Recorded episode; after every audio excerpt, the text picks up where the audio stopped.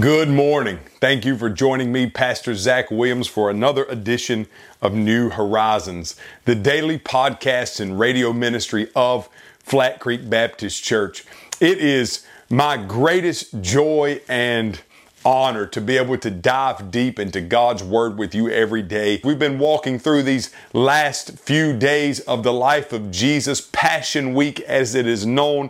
We've seen Jesus come into Jerusalem, we've seen him curse a fig tree, we've seen him cleanse the temple, and now we're going to see what happens to the fig tree after it is cursed by Jesus, and we're going to hear a deep spiritual application of what faith can do. So I want you to listen to what the Bible says. The Bible says, early in the morning, as they were passing by. So now the, the next day is rolled around and Jesus is now going to head back into Jerusalem, which is startling because if you remember just the day before, Jesus goes in, cleanses the temple complex. And the Bible says that they were seeking a way to destroy him.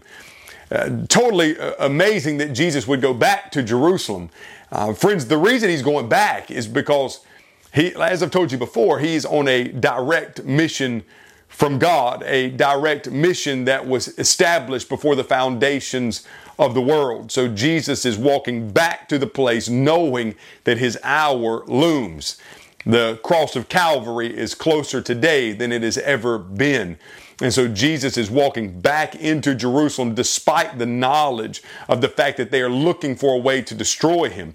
John Phillips once said they were wanting to destroy Jesus. They had a better chance and better odds at destroying the universe than they did destroying the Son of God.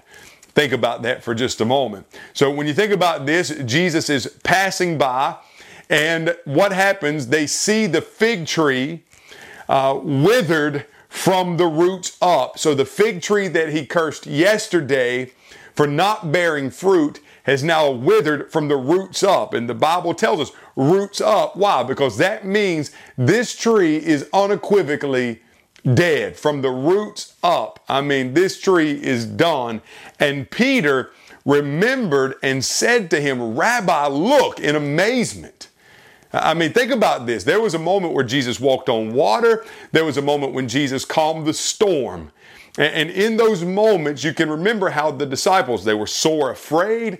Uh, even in the instance where Jesus calmed the storms, the Bible even says they worshiped him. And here is another one of those moments where Jesus has shown his power over creation in that he has spoken to the fig tree and it is withered. And Peter says, Rabbi, look, the fig tree that you cursed is withered.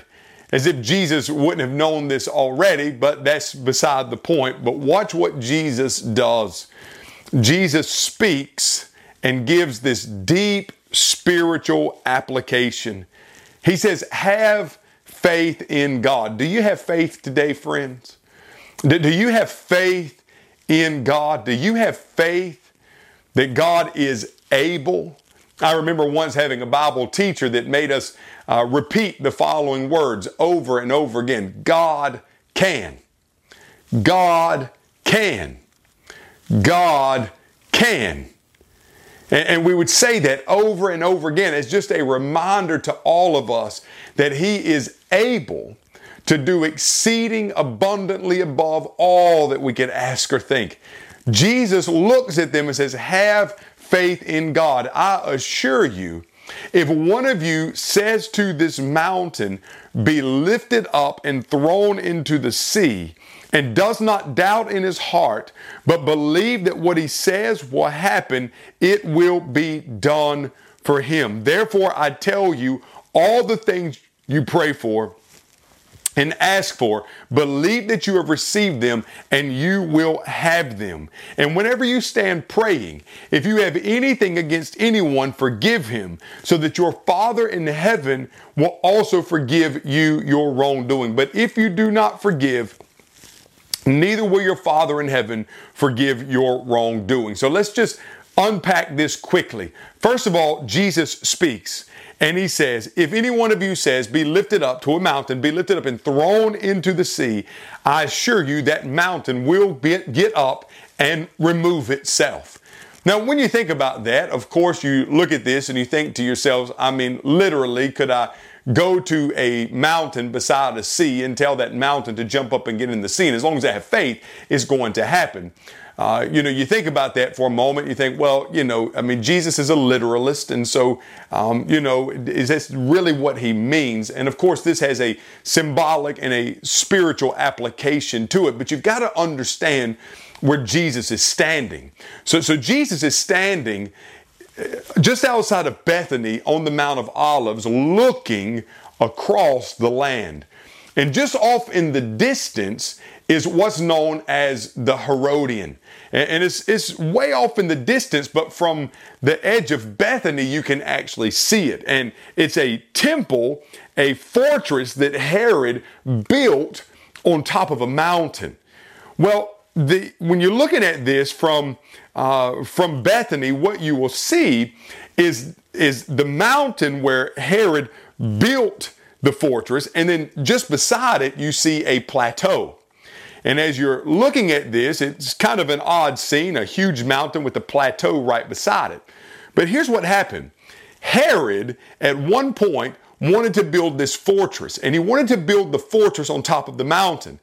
However, he did not like where the mountain was. And so he hired his workers to come in, his servants to come in and literally move the mountain.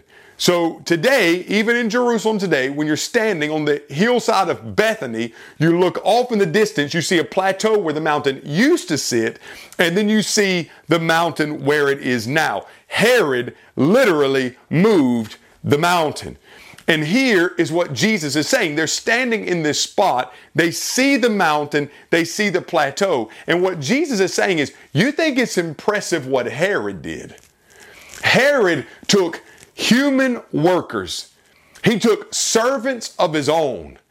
And with handmade tools and iron and these things, he commanded them to move the mountain. You think that's impressive. Have faith in God. And I will tell you that there is not a spiritual obstacle in this world that cannot be moved by the man or the woman that has faith in God. Simply speak and ask in the name of Jesus. And if it is for the glory of God and in the will of God, that mountain will be moved. In fact, it will hurl itself into the sea. Friends, this is a truly a, an amazing moment because the disciples and those who are standing at this uh, at the side of this hill in Bethany, the, the fig tree's been withered, so they have that literal illustration in front of them. But then they're looking off in the distance and they see this mountain that has